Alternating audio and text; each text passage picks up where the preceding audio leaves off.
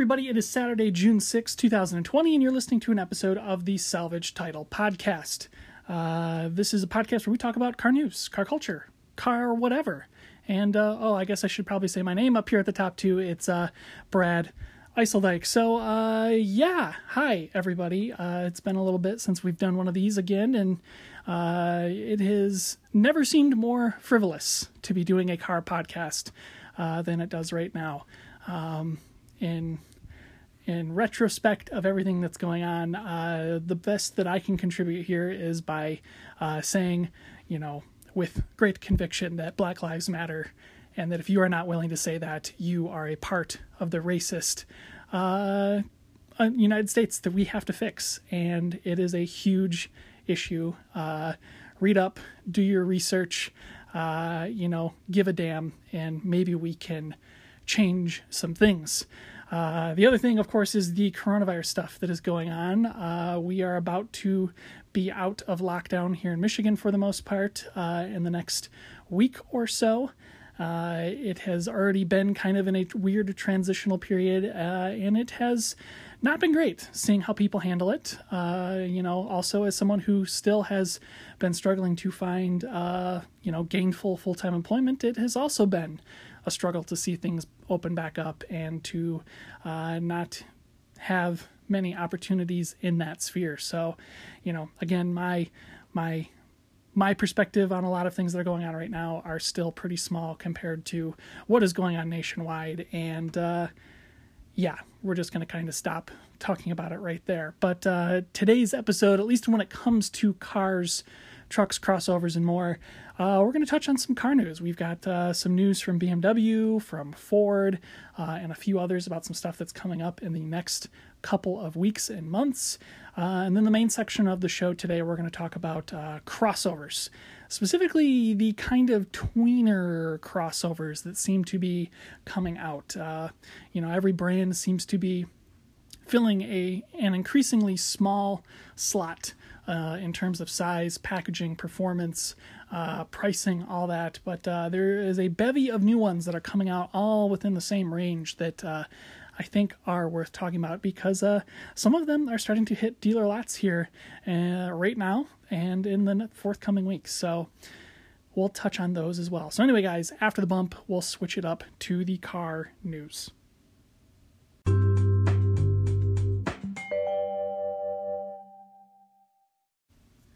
So, first up in the car news section, uh, talking about what I think is probably the most divisive thing to happen in the car news industry. And again, it's one of those things where it feels entirely frivolous talking about this, but uh, hey, you know, content, I guess.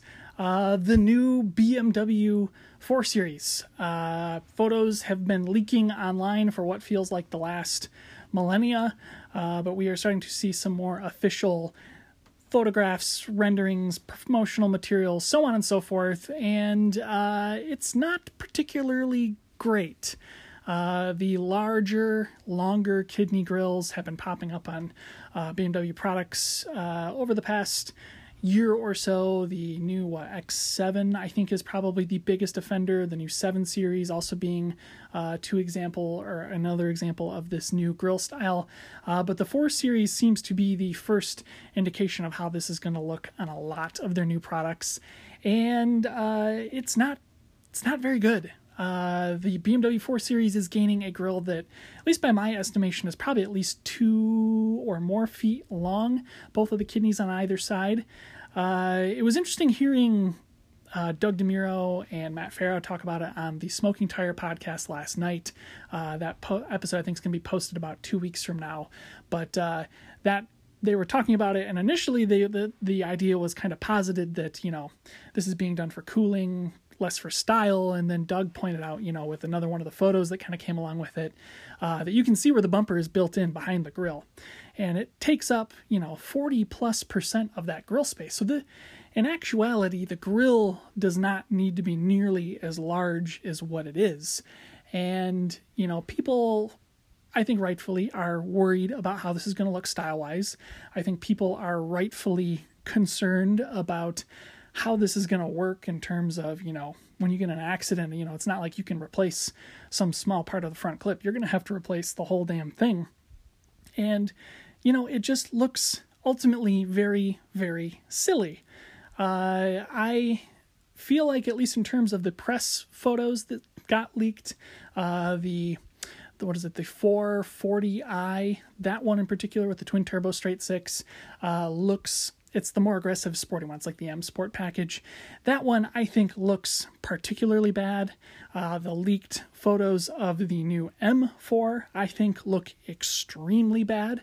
Uh, but the base trim model, the lower, uh, I think it was a 420i uh, or 425i. The, the naming nomenclature of BMW is hard to keep track of.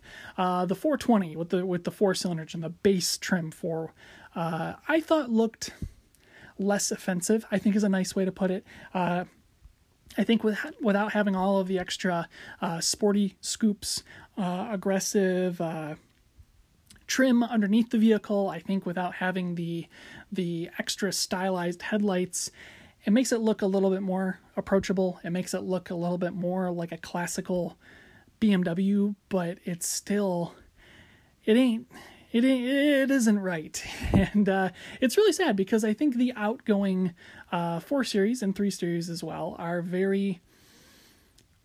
I'm not going to say that they're the best looking BMWs of all time, uh, but they're definitely not bad looking, uh, to say the least. And it just really is an interesting style move. Uh, I seem to remember I don't remember if I read something or somebody in an auto review on YouTube was talking about it, uh, but they were talking about how large grills are a big thing uh, in China and in much of the Asian market right now. And with so much sales growth happening in Southeast Asia, uh, this is being done to kind of cater to that market. Um, it's very interesting, of course, because it seems to be the exact opposite of what uh, North America and Europe seem to like. And, you know, I don't know if BMW necessarily is super concerned about Europe and North America, their two most traditional markets anymore, just because uh, they're looking for that growth opportunity. Um, you know, if if we're gonna draw this out on paper, and this is probably getting far too out in the weeds, but you know, if they're gonna lose let's just say 10% of sales in North America, but they have the opportunity to grow sales in, you know, Southeast Asia by 20 or 30%, you know, that's going to be made up for and put upon uh, with these new sales figures. And I think in the end, you know, they're just going, this is going to work out much better for us in the long run. Uh, you know, style choices be damned. I think the other thing too is that BMW kind of looks at things that have happened in the past. So thinking back to, um, when they had the stuff with Chris Bangle, with the Bangle butt, um, the six series and the seven series that people really didn't like. Uh, they people really did not like the flame surface design that was on the Z4 uh, at the time, and you know people were up in arms, and yet the cars still sold really really well. And, you know, as much as people get angry about BMW doing the right or wrong thing, the other part of this equation is, too, to some extent, is that these are not people who are buying these BMWs brand new. They're buying them secondhand, third hand, on down the road, who are most passionate, in air quotes, about what BMW is doing. Uh, the typical person who's buying these 4 Series, maybe the new X3, maybe the X5, or whatever else, uh, they're your, you know, dentist. They're your lawyer they are your uh, young professional who wants to be seen in the new young professional vehicle. Uh, and, you know, they don't care about the driving dynamics. They don't care about the passion that the brand promotes. They don't care about any of that. They just want to be seen in a BMW, and that's it. And I think BMW is going, those customers aren't going to care because they still want that blue and white spindle on the hood. So, be as mad as you want. Uh, it's not going to change anything. Uh, and if it's truly bad, if they do see a massive sales decrease uh, with this style, uh, I would be willing to bet BMW would fix it fairly quickly. But uh, based on previous vehicles that had these style decisions made, uh, don't don't get your hopes up. Now, speaking of a vehicle that is now going to have a large vehicle and is getting a massive style change, uh, there's been a lot going on with the next gen Hyundai Santa Fe. Uh, the car bowed in uh, Korea and Europe. Uh, the new Santa Fe is what's a good way to put this? It's really confusing to kind of talk about what's going on with this crossover. Now, for you know, sake of sake uh, here, I really, really like the current Santa Fe. I think it is near enough the perfect size. I think it is very close to giving you the perfect amount of equipment per dollar compared to many other vehicles out on the road today. Uh, I think it is one of the best looking crossovers out on the road today. Uh, and I am very excited for what's coming up with this new Santa Fe uh, because it is taking a lot of what they've learned from that particular vehicle and applying it to a new architecture. So bear with me because I'm still kind of confused about how all this is going. So this is the new Santa Fe. The current one's only been out on sale for two years, uh, which is an exceptionally short amount of time uh, in the marketplace. Uh, the new Santa Fe has sold fairly well. It's really been one of the first vehicles, I think, to pound the countertop and say that we are here and that uh, we're going to take the fight to Honda and Toyota in a way that they were not prepared for. This new Santa Fe uh, is taking, I, from what I understand, it's getting an all new front grill, hood, rear uh, rear quarter panels, rear hatch, rear lights, all that stuff.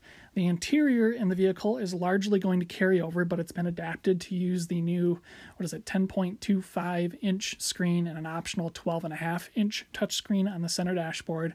Uh, the driver's instruments are now going to be a full LCD screen instead of the mix of uh, physical gauges and a small LCD screen. Um, but the doors, uh, the roof panel, uh, those are all going to carry over from the current Santa Fe. But then underneath, the car is going to be based on an all new chassis uh, that is derived from the current Sonata, the all new Sonata uh, that just hit streets earlier this year, and will also underpin the new uh, Kia K5 that's coming out uh, to replace the Optima later this year. So I'm a little confused as to how all this works simply because I don't know if I've ever heard of a unibody car coming out that is a different structure but the same if that makes sense. Like, you know, it's not like you can take like a B body Chevy Caprice. You know, that's a good example. B body, the GM B body basically was an un- unchanged platform from the late 70s until the late 90s. And the body style of the Caprice changed, what, three, two different times? And then you had the Impala SS.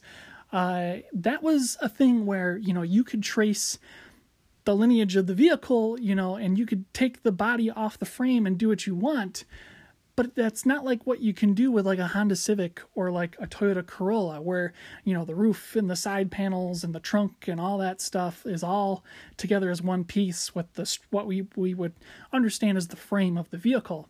So I'm not sure how you take current Hyundai bits and bobs and put it in an all new architecture unless that architecture was designed to be largely the same it's just on a new platform which you know i mean hey you know maybe the people at hyundai are more than capable of doing that and that's they just went fuck the price fuck the cost.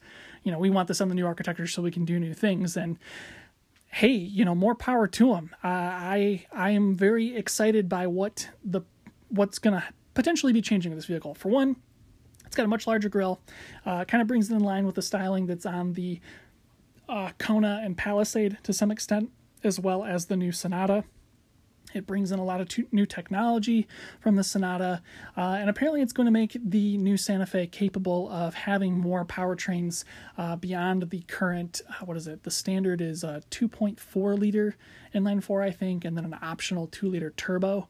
Uh, this new platform is going to be able to take the engine and transmission from the Sonata hybrid and put it in to this vehicle. Uh, so that would be what is it? A 1.6 liter turbocharged engine or 1.6 liter engine and the uh, fancy electrical bits i think is supposed to somehow go in there maybe that's going to be adapted for a larger displacement uh, four cylinder engine that would seem like we would be fairly likely uh, it sounds like in Europe they might also be getting a plug-in hybrid variant of this vehicle um, that we might not end up seeing in the US. But here's the other thing: Hyundai hasn't confirmed what exactly this is going to mean for the American market. Uh, the Santa Fe is built alongside the Sonata and will be built alongside the new Veracruz uh, pickup truck in the uh, very near future. So, or is it Veracruz? Santa Cruz? Santa Cruz. Santa Cruz pickup truck in the very near future. So that'll all be done in Alabama. So I'm sure we'll find out more details as the year progresses. Uh, but it's pretty exciting. And I'm very excited because I really like what Hyundai's doing. I really like the current Santa Fe quite a bit. Uh, I've been keeping an eye peeled for what used car values are on those because uh, I think used with like, you know, like let's say it was like a lease return on like a two year vehicle, it's going to be a really good deal because it's got so many great standard features. It's got really good, uh, or is it auto uh, lane keep assist? It's got really good, you know, highway stop start driving. It's got really good uh, pedestrian. I mean, it's it's a great, great vehicle, and making it just that little bit better, uh, I think, is really going to do a lot for it. So, uh, that I think is some pretty exciting news. Uh, continuing down the news segment, we do have a word from Ford that for sure next month we are going to be finding out what the new Bronco is all about. Now, the question mark I would like to add to that declaration from Ford is does that include Broncos? Uh, the, the, the press release, I think, is honing in on the Jeep Wrangler Contender Bronco, not the Bronco Sport that's based on the Ford Escape. Uh, but uh, knowing finally for sure what this thing is going to be, I think is fairly exciting for a lot of people just because the Wrangler has largely existed in a market uncontested for seemingly ever. And uh, having Ford actually commit to building something that's going to go up against it, I think is very very exciting. That being said, you know, how much more are we going to learn beyond what we've seen from spy photographs, from all these different leaks that have been going on for just like the BMW seemingly forever? Uh, I think that kind of remains to be seen. More and less, I'm, I'm assuming they're going to talk uh, packaging type stuff. They're going to talk may, I, maybe potentially pricing. I don't know. They keep saying that the Bronco is going to be available at the end of the year, so they've got to talk about it at some point. Uh, and I think, you know, they're just going to basically be confirming things that we already know. You know, it's it's based on the Ranger platform. Uh, it has an independent front suspension. It has, uh, I don't think it has coilovers in the rear, so I think it is still leaf springs. Uh, it will have, uh, you know, locking center differential, locking rear differential. I don't think it'll have a locking front hub uh, you know, it's got the 2.3 liter inline four that's shared with the uh, Ranger and the Mustang and so many other things. It'll have standard 10 speed automatic. It sounds like it's going to have a 7 speed manual as an option, uh, and it will be available in two or four doors uh, as a convertible top thingamajig like the Wrangler. So, I mean, basically if you know what jeep's doing you've got an idea what ford's doing. And you know i will say this uh, the ranger is still a very very good truck. And it is a good truck that i like quite a bit simply because there's not a lot of shit going on. And by that i mean there's one engine there's one transmission. Um, there's a couple of different packages you can get, but you can still create a very different truck from what other people have. And I think that's pretty cool. And I'm hoping that they do that with the Bronco to some extent. Uh, I think the aftermarket is going to be very interesting for this vehicle as well. And I have a feeling that many a Bronco are going to be converted uh, to some kind of V8 powertrain in the near future because you know we, li- we we live on a on an infinite circle where everything either gets an LS or a Coyote V8 at this point, and I see no reason why Ford either wouldn't do it themselves or they'll hand it off to somebody else to take care of it. So uh, we know that the press conference is in July. Uh, July is a very long month uh, that is also the better part of a month away.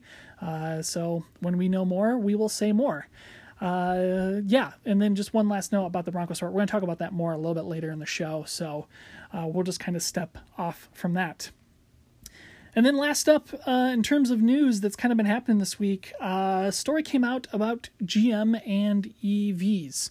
Uh, as you guys may remember, there was a story a while ago about how GM uh, has this new battery technology, this new platform, these new motors that they're going to be working on in the next uh, coming years. They are already planning to release a number of vehicles to the market.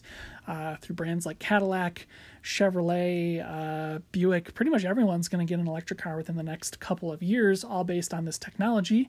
And GM's also going to be sharing that technology with Honda to develop future uh, EVs uh, just to help them save costs and to help, uh, you know, just make cooler and cooler stuff.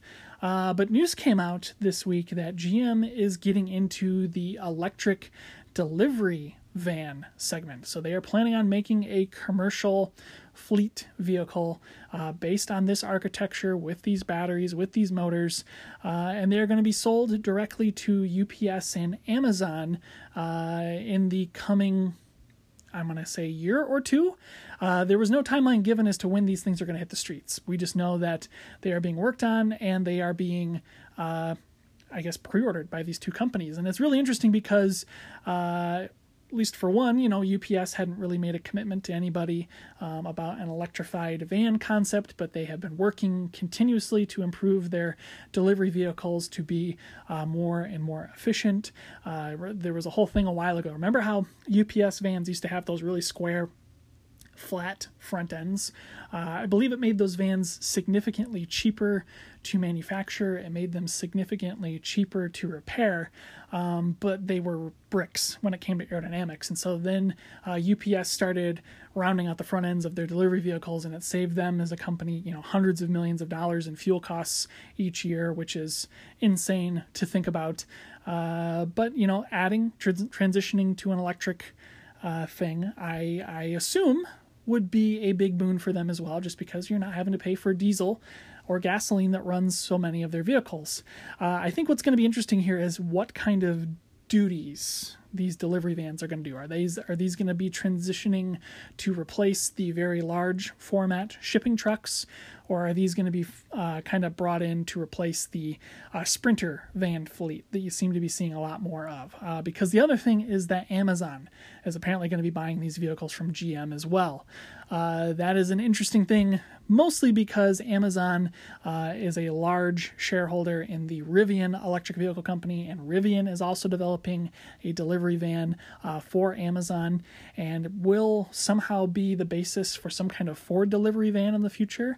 Uh, so Amazon is really hedging their bets here on who can do what.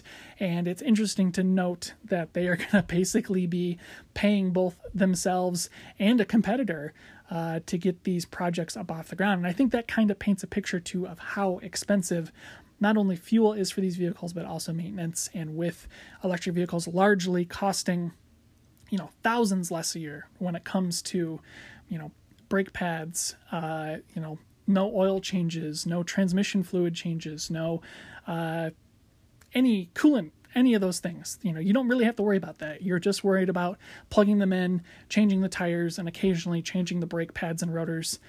And that's about it. Uh, so we'll see what happens. I think it's pretty exciting. Uh, it's also going to be interesting to see what these vehicles look like once they go back out, presumably onto the used market. Um, these things converted, I think, to our uh, civilian use with extra seats, with other things like that. Hell, turning them into camping rigs, I think, would be a very interesting thing. So, this could spell a pretty interesting future. And, you know, I think there were a lot of comments from people on the internet, uh, whether it was on Twitter, or on Jalopnik, or whatever else, where they touched on how uh, it's interesting how GM keeps coming out with all these electric vehicle promises, and yet there is zero sign at any point that we are going to be getting a new electric vehicle in the future. Uh, and that really seems to be ringing true.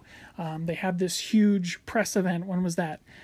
March, early March, end of February, where they talked about how uh, you know, they got this new platform, they got all these batteries, we got all these new models coming, and they didn't show any pictures of any of the things, uh, but they let the press talk about them. Uh, which I continue to find extremely frustrating.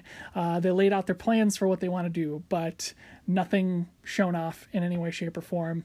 Uh, you know, they they continue to dole out information about you know updates to the Chevy Bolt and the Bolt EUV that's supposed to be coming out potentially later this year yet there's pretty much nothing at all going on right now with these things. Uh, it, it's very frustrating uh, because GM, you know, I come from a GM family.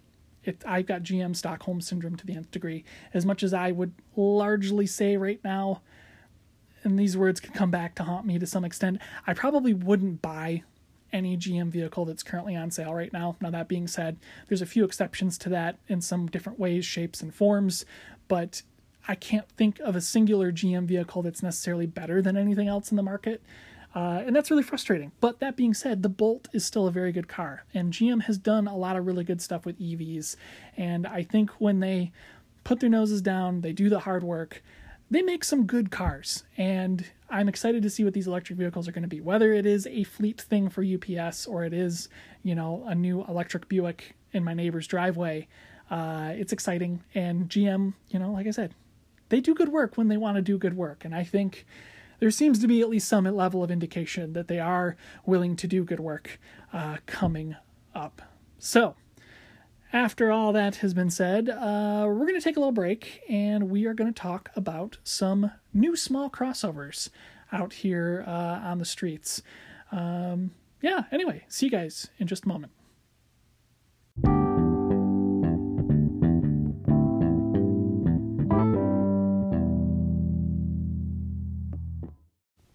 All right, are you guys ready to talk small crossovers? It feels like crossovers are the only thing really worth talking about anymore because honestly, that's all that's really coming out uh, from any brand these days. And uh, it's frustrating. I feel like I am being worn down slowly but surely to start liking crossovers. Uh, and there are some key examples as to why. And these are going to be largely the ones I'm going to talk about. So some of these are already available uh, at dealerships. Some of them I have seen in person, I've touched, I've sat in. Other ones I don't really know a whole lot about quite yet. So uh, we're going to kind of just go through them, talk about what's good, what's bad, and maybe what ones might be good to buy uh, later in 2020 or early 2021. So, kicking things off are two at least one and a half that I kind of know some stuff about. That is the Buick Envision, uh, or sorry, uh, the Buick Encore. Oh my gosh, not the Envision. We there is a new Envision coming, and it is very very cool. I didn't put in the news segment, but go look it up on the internet. It looks fantastic. But the new Buick Encore GX and the Chevy Trailblazer.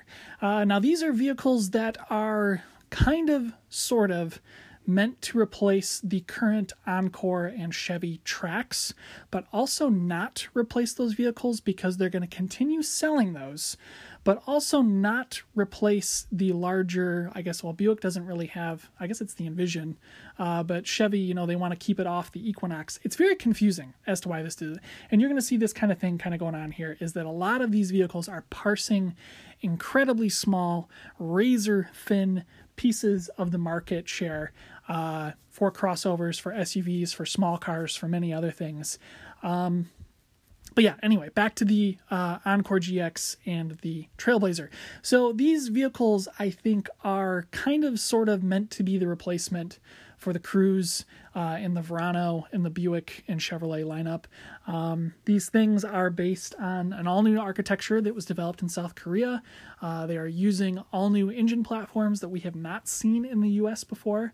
Uh, the base engine is a 1.2 liter three cylinder engine that is turbocharged, and the larger engine option is a 1.3 liter turbocharged engine. Uh, both of them, I think, make a little bit under 200 horsepower. Uh, the lower one, I think, is only in front wheel drive. The bigger one can be available with all wheel drive. Uh, it's it's it's a lot that's going on with these things. Uh, the Buick Encore GX is at dealerships now. Uh, the Trailblazer, I think, just started hitting dealerships uh, as early as this past week. Um, it's an interesting thing to see these vehicles rolling out with almost no fanfare. Um, as far as I could tell online, uh, almost no press companies have driven these vehicles. The only one who I've heard talk about their drive experience is Consumer Reports. Uh, they bought an Encore GX front wheel drive. I think it's the Essence trim, which is like a mid tier trim um, with the 1.3 liter turbo and the 9 speed automatic. Uh, the, the, the people who talked, at least on their podcast, remarked that it kind of seems to split the difference between a lot of people. Where on the one hand, I think some of them say they really like the size of it, they like the style of it, they like the uh, roomy, airy nature that the interior has. And I can definitely say, as someone who's been in a couple different trims of the Encore, I really like the way the interior looks and feels. There's a lot of headroom uh, in the lighter colors. It's very open and airy. If you get that panoramic sunroof, uh, you have got a great view of the world up above you. Um, really, really impressed with this vehicle overall. Um, but other criticisms from some of the reviewers, at least on Consumer Reports, talked about that the uh, 1.3 liter turbocharged engine is very coarse. Uh, it is not very fast. It is working perhaps a little too hard to do what it needs to do in some instances. Um, other criticisms that they had were of the transmission, that it's inconsistent. Uh, and at least one of the reviewers said that they did not like the ride quality of the Buick, uh, that it was a little too firm, a little too sporty, which is weird to think of of a Buick. While another one of the reviewers said that uh, she really liked how it rode and how it was sporty and that it was a very agile, decently sized crossover. And I think that's really kind of the main takeaway I had, at least with the Envision, or excuse me, the Encore GX. I'm going to keep getting these E names mixed up. Uh, is that, you know, it's not a huge vertical step upward. And I think that's really the main problem I have with a lot of crossovers is I do not like riding up high. I genuinely prefer to be as close to the ground as possible. Uh, this is all based on years and years and years growing up in Maximas and Preludes and Mazdas and so many other things. I like being down low and feeling a little more sporty. And in the Buick, I think it's pretty low for a crossover. Not the lowest crossover I've ever been in, but you know, it's down there. And uh, I, I genuinely am curious to know what this thing would be like to drive. You know, the the reviews are good. That's always a good thing. But uh, hearing that the the ride is a little flinty you know doesn't inspire a lot of confidence uh, for someone who'd be looking to buy this uh, living in michigan where the roads themselves are flinty and uh, you're probably going to get shaken to death in some instances uh, around different parts of the state. I'm thinking of uh, roads in Ann Arbor right now that I, I would probably lose a tooth filling in if that thing is too choppy. Uh, on the flip side, the sister vehicle, the Trailblazer, is it, it, has just hit dealerships. Uh, I have not read any reviews of the vehicle. I don't know if anybody has tested it quite yet. Uh, typically, the guys over at TFL uh, have this stuff like first, and they talk about it first. And uh, I haven't seen anything from them quite yet talking about it, so I guess we're going to have to make some assumptions based on the Trailblazer. Uh, the Trailblazer, of course, is uh, based on the same chassis as the Encore GX. It uses the same powertrains. Uh, really, the main difference between the uh, Encore GX and the Trailblazer is that the Trailblazer, I think, is going to be a little more soft. And when I use the word soft, I think it's because they're trying to build this thing up more as an actual usable crossover type thing, uh, especially with the active trim that's got the body cladding. It's got the little bit more off road tire option on it. Uh, I, I, definitely say it looks the part a little bit more. And it also apes some of the styling cues from the larger Blazer SUV, um, which you know, if you've been listening to my podcast for a long time, you know I have a very troubled history with the Blazer. I love the way it looks. Uh, I've heard that it drives actually fairly well, but uh, the interior to me is not great, and I would not necessarily recommend buying one. Also, the price is just astronomical for a vehicle that, you know, doesn't really hit the mark in a lot of different ways. Uh, and you can go back to previous episodes of the show where I where I talk about it at length. But the the Trailblazer seems to kind of hit a sweet spot. Now that being said, the hard part uh, for the Trailblazer, and I think the Encore GX to some extent as well, is that the pricing is really all over the board. Um, you can get a base trim Encore GX for I think it's in the like the low mid 20 grand range is where they start. You do get a lot more standard features in the vehicle. It is a much nicer vehicle overall compared to the Trailblazer. But the Trailblazer is also starting in the same neck of the woods. And dollar for dollar when you start adding up things that you're going to get standard in, you know, something like the Kia Seltos or uh, you know the Hyundai Kona or the Tucson, uh, you are quickly marching up to 30 grand and going past it in both of those vehicles. And at those price points, I I feel like they're less of a good deal. And that, again, that being said, you know, GM is obviously well known for taking significant discounts uh, off the top of their vehicles just rolling into the dealership, uh, let alone what other kind of deals the dealership themselves might be willing to put on top of them. Um, so you very likely could get one of these things for significantly less than what the MSRP is. Uh, you know, I'm thinking of uh, someone like my grandpa who gets not only a discount through GM uh, from his brother, but also a discount at the local dealership chain because he works for the company that owns that dealership chain. Uh, you know, he's often taking 25, 30% off the top of a car uh, before he even rolls it off the dealership lot. Something like that, you know, when you start saying, you know, you're taking nine grand off, now you've gone from a $30,000, you know, Chevy Trailblazer LT to a $22,000, $23,000 SUV out the door with taxes that makes a little bit more sense. And that I think is a little bit more of a comfortable place for a lot of folks to be in. Um, because, you know, in the end, these aren't going to be made quite as nice. And again, I'm guessing a little bit uh, compared to, say, a Toyota RAV4, uh, a Honda CRV.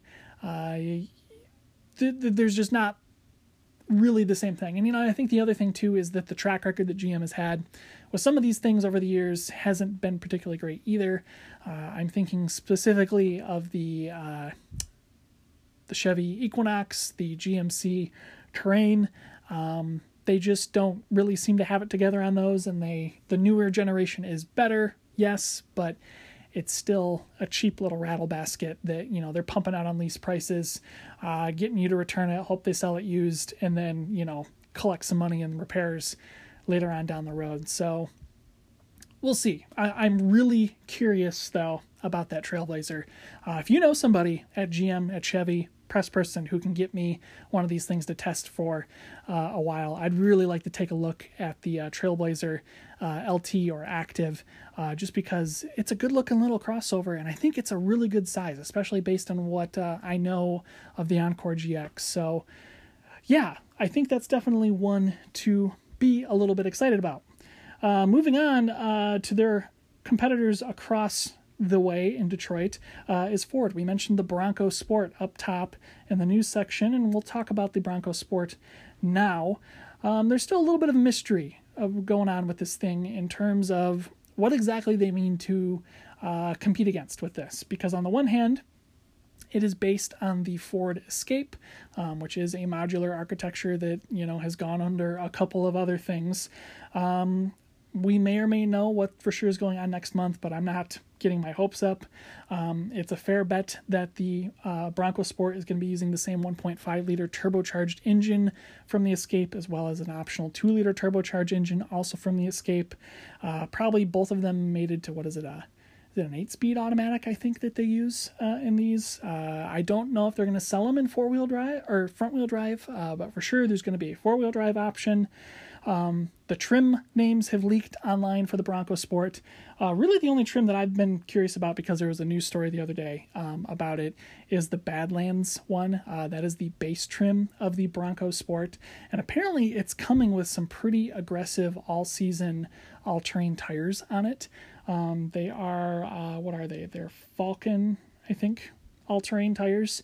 Um, so that's setting a precedent that they mean to kind of be off-roady from the start. And I guess it's going to be Steely's too on the base trim. Um, but it sounds like these are going to use some kind of terrain response control type system uh, compared to like what like the Raptor has. Uh, you know, Ford's setting these things up to be, I think, pretty competent off road vehicles. And I guess in my brain, I'm kind of thinking of them as the spiritual successor uh, to the old Land Rover LR2.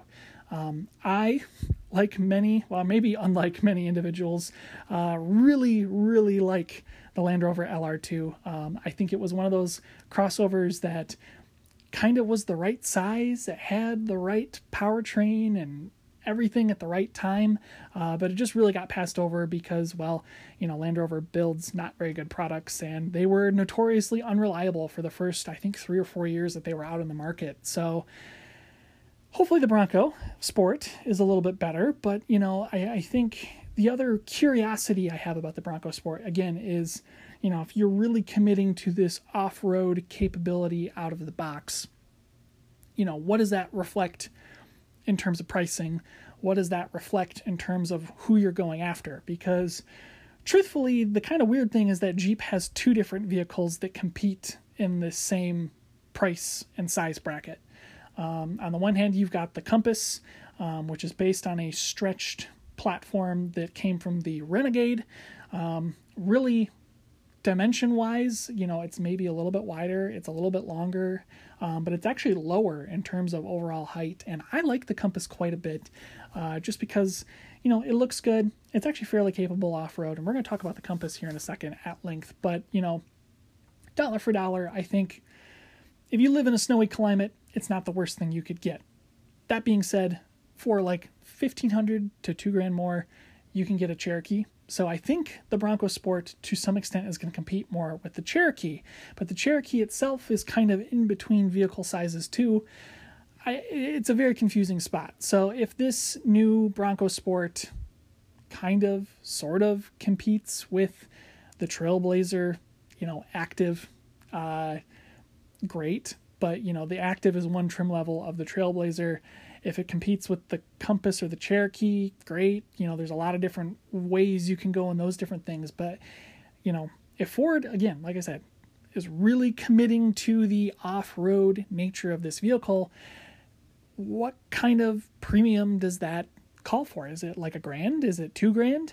Um, we've already seen how they've really priced the EcoSport and the Escape, I think, unjustifiably high, like ridiculously high. Uh, I I think the last time I built a Ford Escape SE, a mid trim model, my neighbor just got one. They traded in their previous generation Escape. Uh, they've now got a brand new one. The window sticker on that I think was just short of thirty thousand uh, dollars. Not just the one that they had, but the ones that I built online, and that's crazy for what you get in that vehicle uh, especially when it's kind of sort of meant to be a focus replacement. Um, you know, if that, you know, $30,000 ish vehicle is now $32,000 with mostly the same equipment, it just happens to have a little bit more of an off road capability. I don't know if it's really worth it. Yeah, the square shape is cool. Yeah, the Bronco heritage is cool. You know, it's going to be fun to call them Bronco 3s, I guess. But in the end, I I don't know if the value's there, and that that's going to be what's going to be interesting to see as it develops later in the year. Because, again, I think based on all the f- leaked photographs, all of the leaked information about uh, the Bronco Sport and the Bronco itself, I think they're going to be really good contenders in a market, especially going after Jeep, uh, a company that has been really unrivaled in terms of competition in many different ways for such a long time.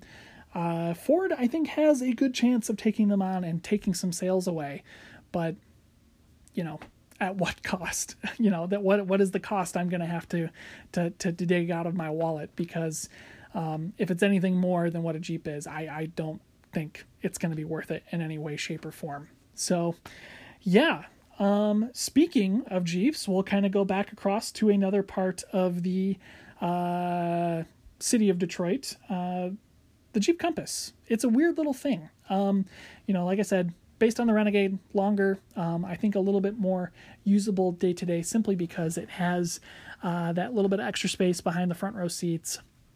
It's still lower, like a car, which I personally like quite a bit. Um, they're changing a few things up for 2020. Uh, first of which is the 2.4 liter Tiger, Tiger Shark engine is still going to be available but in both the Renegade and the Compass, they are switching to a 1.3 liter turbocharged inline four uh, that's going to be the new business, I guess. Uh, this engine is uh, got a much fatter torque curve. I think the horsepower might be down just a little bit, but it's that torque that really matters because. Take it from me, somebody who had a Renegade for uh, a few years with uh, that belonged to my partner. That Tiger that Tiger Shark engine was barely adequate in most situations. Uh, it just did not have the get up and go that it needed for a vehicle of that size. And for all the noise that it made uh, speed never came with it. So hopefully this little turbocharged engine uh, does enough to fix that problem. But you know i think the other big question is you know what kind of long-term reliability does it have? Um, fiat you know doesn't always have the best of uh, the best of a quality record i guess is a nice way to say that. Um, so, you know, it's not to say that the 1.6 liter turbocharged engine that's been in however many different things isn't a reliable thing, but uh, you know, it's it's not a Toyota 1.8 liter four cylinder engine either. So, you know, we'll see what happens. And I think I think with an engine that small, with a vehicle that big, it's it's taxing it in a way that isn't necessarily good. And I mean, these things are usually cheap as chips. They get tossed out anyway. So I, I don't know. It seems like that's more of a problem for owner number three than it is for owner number one, at least with a three year warranty. Um, the other big thing is that they still haven't gotten the nine speed automatic fixed. Uh, they're still using that same Getrag unit um, that has been nothing but trouble for not only Fiat uh, Chrysler, but also Honda, uh, Land Rover, so many others. Uh, it's just a bad system. Um, Jeep apparently has retuned them again as early as 2019 for the Cherokee, uh, which apparently has fixed a lot of the issues. I think, I'm assuming that the Compass and the Renegade also got that update for 2020. Uh, so we'll see if that improves also with having a little bit more torque from that turbocharged engine. Um, but based on some tests that uh, have been published and some comments on Twitter about the current uh, Fiat 500X with the new turbo engine and the new transmission, uh, it's still too rough. It's still not good to use on a daily basis, and that doesn't really inspire a lot of confidence. Um, but the other interesting thing is going to be the inclusion of the 4xE system uh, that's going to be coming potentially as the or as early as the end of 2020.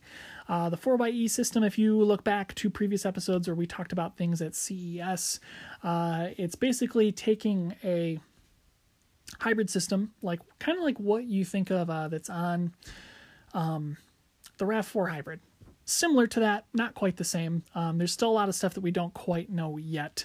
Um, but the 4xE system is going to be adapted to the Wrangler, uh, to the Compass, and to the Renegade. I don't know if the Cherokee is getting it quite yet, but it might in the near future. Um, the system basically has a turbocharged gasoline engine, mostly powering the front axle for maximum fuel efficiency. Um, there is some level of hybrid assist from the hybrid system, but the rear axle is only ever powered by uh, an electric motor. So Toyota is doing that on the RAV4. Um, they are doing it on the Highlander as well as the Prius. Um, I don't think. No, yeah, the other ones are are mechanically operated, but the uh, there's been a bit of a controversy, I guess is a good way to put it, about the way Toyota's system works because on the Highlander and the uh, RAV4, it seems to engage pretty well and is able to get you out of sticky situations. But on the Prius, I guess it's almost useless. Um, the the motor does almost nothing on any kind of extremely slippery surface at an angle or anything like that. Um, presumably, Jeep would have a way to make it work a little bit better. I imagine to some extent uh, that differential uh, on the back would probably be locked when that rear motor activates uh, to get things going. But again, who who's to say at this point? Uh, the other thing is apparently the system is somehow related to what is underneath the Chrysler Pacifica. Um, that Pacifica system is a weird one too, where the gasoline engine isn't necessarily directly connected to the everything, if I remember correctly. So you are driving the Pacifica largely with an electric motor most of the time, uh, and then the gas engine can kick in to help. But I guess that makes it more like I don't know. I'm confusing myself. Anyway, it's very exciting to know that there is a hybrid version of the Compass coming later this year, and I think that could entice some interesting attention to the brand. Uh, you know, Jeep's been very hot for a while, um, but I feel like they've lost a little bit of steam in the past year or so simply because they've been so hot for so long. Um, now Ford is going to do their best to kind of take attention away. Chevy obviously is doing their thing, uh, Hyundai, Kia, and so much more. But uh, adding this kind of electrified powertrain to their Jeeps still maintaining that they are equally capable off road with these systems, uh, in the end, I think is going to make them a very compelling choice for a lot of people because, in the end, no matter how much of an environmentalist you may be, uh, a Jeep is one of a few vehicles that's truly going to get you out into the middle of nowhere uh, beyond your two feet. And if you can do that on mostly electric power and, you know, help contribute to saving the environment uh, just a little bit more, uh, it's a, it's a smart move to make. And you know, the other question, of course, is how much of a premium is this going to cost over the standard uh, Compass as well? Uh, I think on the Pacifica, choosing the hybrid option is like four or five grand more than the base trim or comparative trim model. Um, but the fuel savings alone within like the first year or two, depending on how you use the car, um, would probably offset it. The other thing is you get federal tax credits on top of it. So in the end, it ends up eating away most of that. And in some cases, in some parts of the country, it's actually cheaper to buy the Pacifica hybrid than it is to buy um, the base trim Pacifica. So if that ends up coming to Jeep and being that way, I, I have a feeling it's going to be fairly successful, but um, it's anybody's guess as of late. Uh, the next one worth talking about uh, is one that we've talked about a lot on the show. Um, one that I like quite a bit. Another one, again, that I'd like to go out and drive and really get some mitts on uh, is the Kia Seltos. Uh, the Kia Seltos has been at dealerships now for I think about a month and a half, almost two months. Um, I've seen a number of them pop up around West Michigan, and uh, it's been really interesting kind of seeing how things have been going with the Seltos. Uh, first drives were back around end of February, early March. Was right around the time quarantine started. And the Seltos got a lot of praise, I think, from those initial tests uh, when they were testing them down. I think it was outside of Austin or Dallas, Texas. It was sometime somewhere in Texas, um, but they were large, open, flat roads um, with a small off-road course. And when I say off-road, I mean I think they were driving through like a zoo, so it was like a field um, with a little dirt trail. Um, all of the test vehicles were um, Seltos SXs uh, with four wheel drive. Uh, so they were the top trim luxury models. They had a few of the lower trim examples on hand, but they didn't really talk about them much. Uh, now that we are seeing them out on the street, uh, the interesting thing has been the difference, I think, between the base trim uh, Seltos examples, which there are technically two base trims uh, and the top trim ones. Uh, so here in West Michigan, what we are seeing is a lot of the LX trim, and the LX trim is the true base one, uh, but that one comes with standard all-wheel drive. But it also misses out on a lot of active safety features, a lot of higher end uh, interior trim appointments that, uh, you know, really kind of demonstrate that Kia knows what people want, and they want a crossover with all wheel drive for as little money as possible. Uh, this particular thing, I think, uses a 2 liter inline 4 mated to their IVT, uh, intelligent variable transmission. It's a CVT by any other name. Uh, and it's like, I think it starts at like 22 or $23,000. It's a pretty solid deal. Um, but the next trim up, which is technically the base trim as well to some extent is the S model.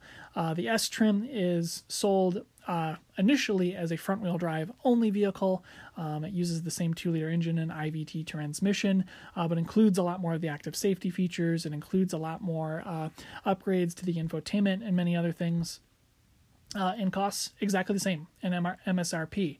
Now, the big thing that's interesting to me is that the S trim can have all-wheel drive added for I think it's like fifteen hundred bucks, and it also includes heated seats, and really ultimately becomes a pretty sweet deal for you know I think it's a little bit less than twenty five grand uh, out the door, um, all things considered, and you know that seems to be the sweet spot. But like everything in West Michigan that I've seen for sale so far has been the base trim LX and the top trim SX, and very little in between. Um, I think I've seen two S trims with all wheel drive.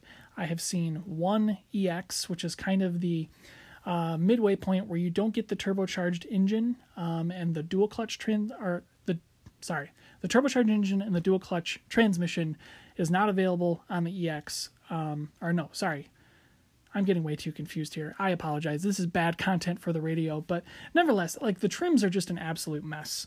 And it's really kind of unfortunate too that when you pick certain trims, you're stuck with certain bits of plastic on the dashboard as well. So the S trim, uh, it's got like this blue uh, seat stitching and piping that goes through, and then you get this big blue piece of plastic that's in front of the passenger. Um, no matter what color the exterior of the vehicle is, it's blue. Uh, it doesn't matter. And it really just doesn't gel together correctly in a lot of different ways. Uh, the EX trim does add like uh, leather seats, there are leatherette seats that do look and feel quite nice, and they add a nice soft touch piece where that blue one was on the S. Um, but then like the price jumps up by like another like twenty five hundred bucks for really again seemingly not a super great reason. Um, you get up into the SX trim, and again, it jumps up quite a bit. You're, you know, you know, you're now spending thirty grand, which I think is really arguably too much for the Seltos. Um, but reviews are kind of coming out now, and uh, Business Insider touched on the Seltos, and you know they they applauded how it looks in general, but it's when you start getting up close to it and seeing the smaller details uh, that you can really see that it is actually a very cheap vehicle underneath, and that you know the pricing that you're paying for it really isn't too justified um, in many instances. And you know, again, they were testing an SX Turbo all-wheel drive, which you know is going to look really nice to the naked eye, and it is a really nice looking vehicle across the board. I think it's again like the Buick Encore GX, one of those vehicles I think is really appropriately sized. Uh, in terms of crossover, especially for people like me who are crossover averse, um, it makes some level of sense. Uh, but in the end, you know, if an SX turbocharged all-wheel drive, you know, doesn't really seem like a good value when it's meant to be the luxury version. Uh, that's not really a good spot to be at, uh, especially as this vehicle is launching all across the country. And when you can't get the better priced variants below it in any way, shape, or form, you're going to have to special order them. That's also a big issue, too, because I think in the end, uh, an EX with, you know, just a couple of things like carpets, like putting like matted carpets in it, uh, is like 27 grand. And like that's really crazy to me that the EX costs that much when you again dip down to the next one below it. Um, it's under 25 for an SX with a turbo, and you're really not missing too much equipment other than leather seats. So, yeah, uh, it's kind of a weird thing, and I'm really curious to know how the Seltos compares uh, with the two liter engine and the CVT versus the uh, 1.6 liter engine with the dual clutch. Uh, because you know day to day driving, I think the lower trim model is going to be the one to go with the with the CVT and the two liter. Um, the TFL guys had an upper trim SX model that they took off roading, and it was already trying to burn up the clutch, just going you know slow speed up this pretty moderately sized hill, and you know we've seen in other tests that TFL has done, other testers have done, that uh, this dual clutch transmission does not seem to be ready to do some of the things that people need to do it. It's not quite as refined as what it could be off road, and it really makes me wish that Hyundai and Kia would make an actual automatic transmission for the upper trim models um, that should be a little bit better. Now, apparently, Hyundai Kia has a new eight speed dual clutch unit that's going to be coming out uh, later this year or early in 2021 for high performance models that might find its way into other vehicles later on down the road. They're saying it's going to fix a lot of uh, quality issues, a lot of performance issues, and that maybe could help things a little bit. But again, I if you're going to be stuck in snow, if you're going to be actually dealing with stuff, you know that's that that dual clutch transmission is just not up to snuff to be able to handle it and that's definitely something that you're going to have to, you know, think about uh, when you're doing stuff in the not too distant future. Now, moving on down to two of the last vehicles uh, I wanted to talk about, at least in terms of crossovers, uh, is the Mazda CX30, um, which is apparently, again, hitting dealerships right about now. Uh, the CX30, if you didn't know, is basically just a crossoverized version of the uh, Mazda 3 hatchback. Um, it's got a few little growth uh, things all over it that differentiate a little bit. You know, it's a little bit longer, it's a little bit taller, obviously. Um, but in the end, you know, you're getting a package that's meant to be a higher performance, uh, pseudo luxury variant uh, in this class that is, I would say, a little, again, very expensive for what it is. You know, I think Mazda's a little less concerned now of competing against Honda and Toyota, and they're kind of sort of chasing after Acura Volvo, uh, BMW, and Mercedes with some other smaller SUVs with things like this. Um, initial impressions, at least based on some early reviews of the CX30, have been pretty positive. It sounds like they ride and drive pretty well. Um, they might be a little bit harsh for what some people want, but again, it's that Mazda sporty character uh, that some people really seem to enjoy and that this thing seems to get into. Uh, it does have a pretty good all wheel drive system that does get stuff figured out. Um, sounds like you got to give it a little bit of throttle for it to know where to put the traction. Um, but you know, it's a vehicle that again, you know, is splitting, you know, pieces of pie down to these very minute things that I don't necessarily understand. Because of course, uh, the CX3 is below it, the CX5 is above it, and the difference between a CX3 and a CX30 really isn't that much, and the difference between a CX30 and a CX5 isn't that much.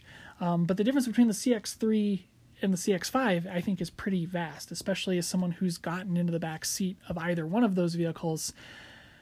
It's just a weird spot to enter a new thing. And, you know, I think a, a, big part of that is, you know, they've got this very good platform with, you know, very good engines and transmissions, and they've got very good interior moldings that they want to keep using and to keep selling to recoup some costs. And in the end, I think the CX30 is going to be a pretty popular vehicle for a very specific set of buyers. But I don't know if I could necessarily justify the cost of it versus the Kia Seltos, even. Um, you know, it, it just seems like it's very very expensive for what it is. And yes, it is very, very nice and it's going to be very comfortable. If you're going to be doing any kind of long distance traveling, I think the Mazda is a very good choice. But it's also compromised in different ways too. I really don't like the infotainment setup that they have in their cars. They are not touchscreen units. You have to use this little controller in the center console that I, I just don't feel works very well. Um, you know, I, I like their the vehicle's overall look, but based on how small volume they are, I imagine it's going to be very expensive to insure. I imagine it's going to be very expensive to repair if anything breaks just because of that. Uh, so, yeah, I, I love Mazda with all my heart, but I just don't really have a spot for it for the CX30, at least for me, uh, because you can get all of the bits and bobs that are underneath it in the Mazda 3 hatchback. And despite that C pillar, um, you know, I, I would still rather have that than the CX30 myself. Uh, the last one that I wanted to touch on is the all new. Well, I shouldn't really say all new. Uh, it's it's the Toyota uh, Rav4 TRD off road. Um, very long name. Uh, not very long in terms of off road performance. Uh, these vehicles have now gone out to testers recently. They've done a little bit of off roading, and in the end, you know, you're getting a 4Runner that, or sorry, not a 4Runner, uh, a RAV4 that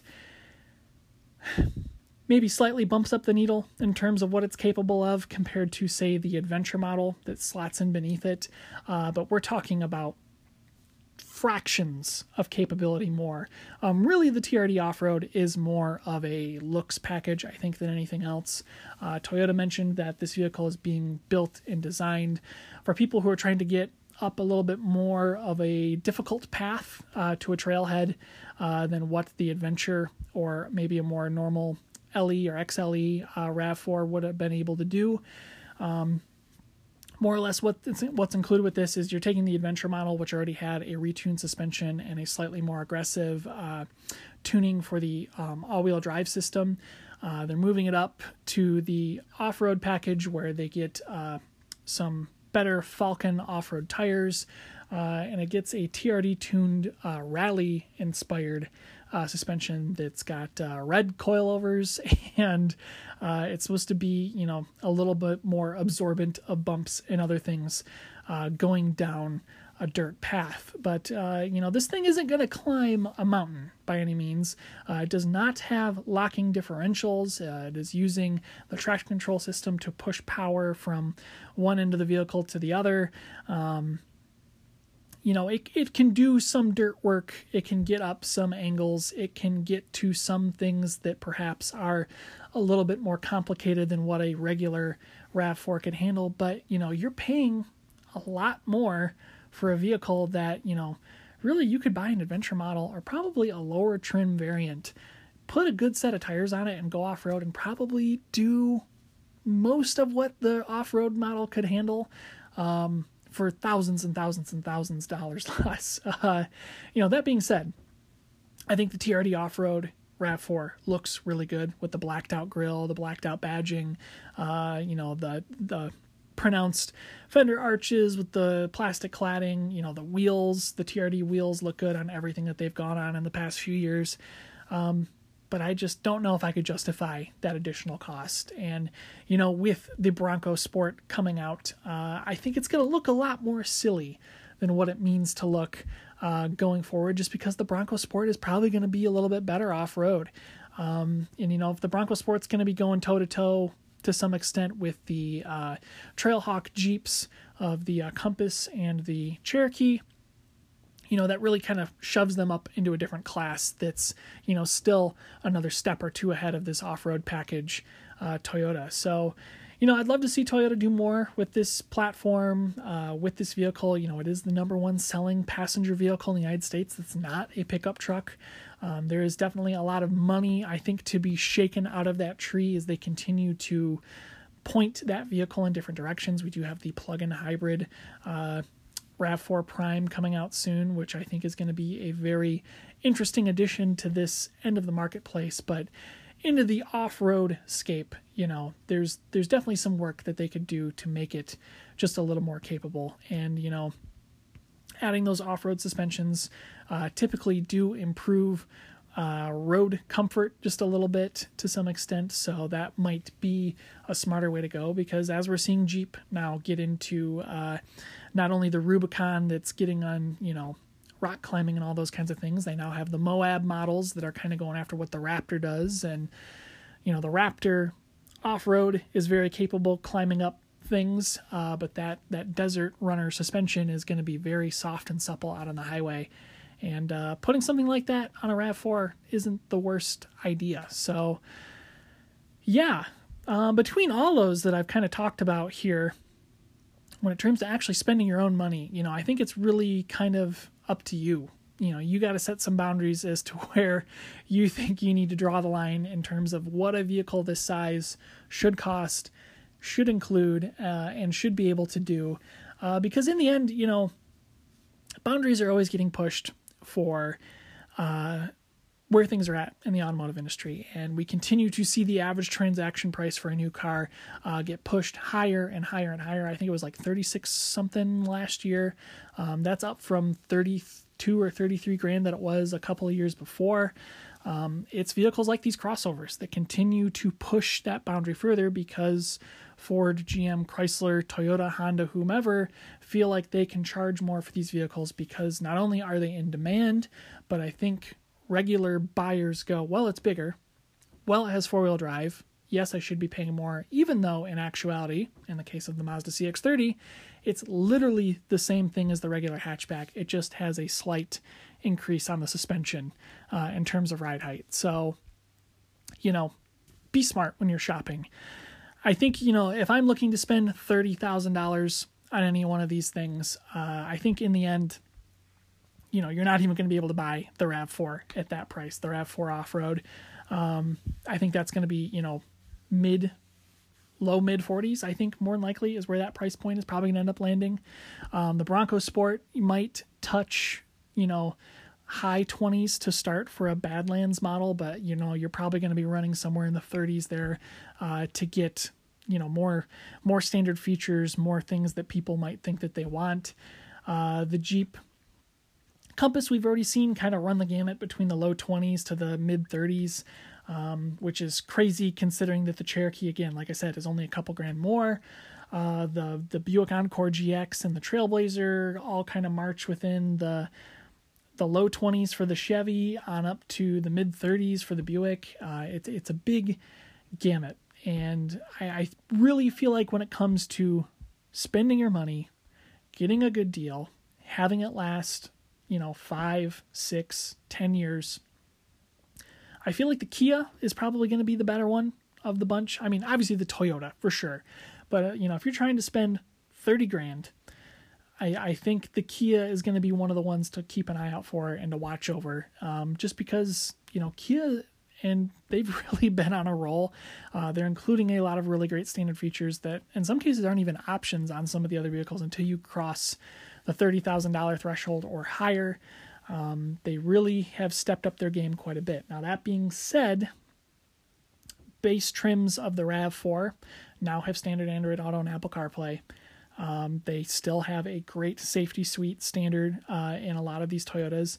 Um, you know, a base trim RAV4 would not be a bad place to go, but it might not be quite as nice as some of these newer vehicles um, because the RAV4 has been around for two years now. So, yeah, I think the Kia Seltos is still the one I would generally recommend. I'm really curious to know what the Chevy Trailblazer is going to be like in person. I've only seen locked prototype vehicles uh, at car shows up close, so that's not really a good place to go.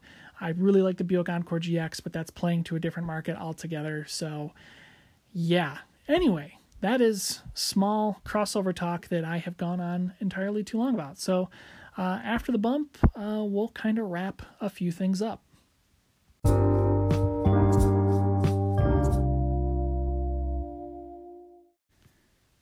Well, guys, that just about wraps up this episode of the Salvage Podcast for Saturday, June 6, 2020.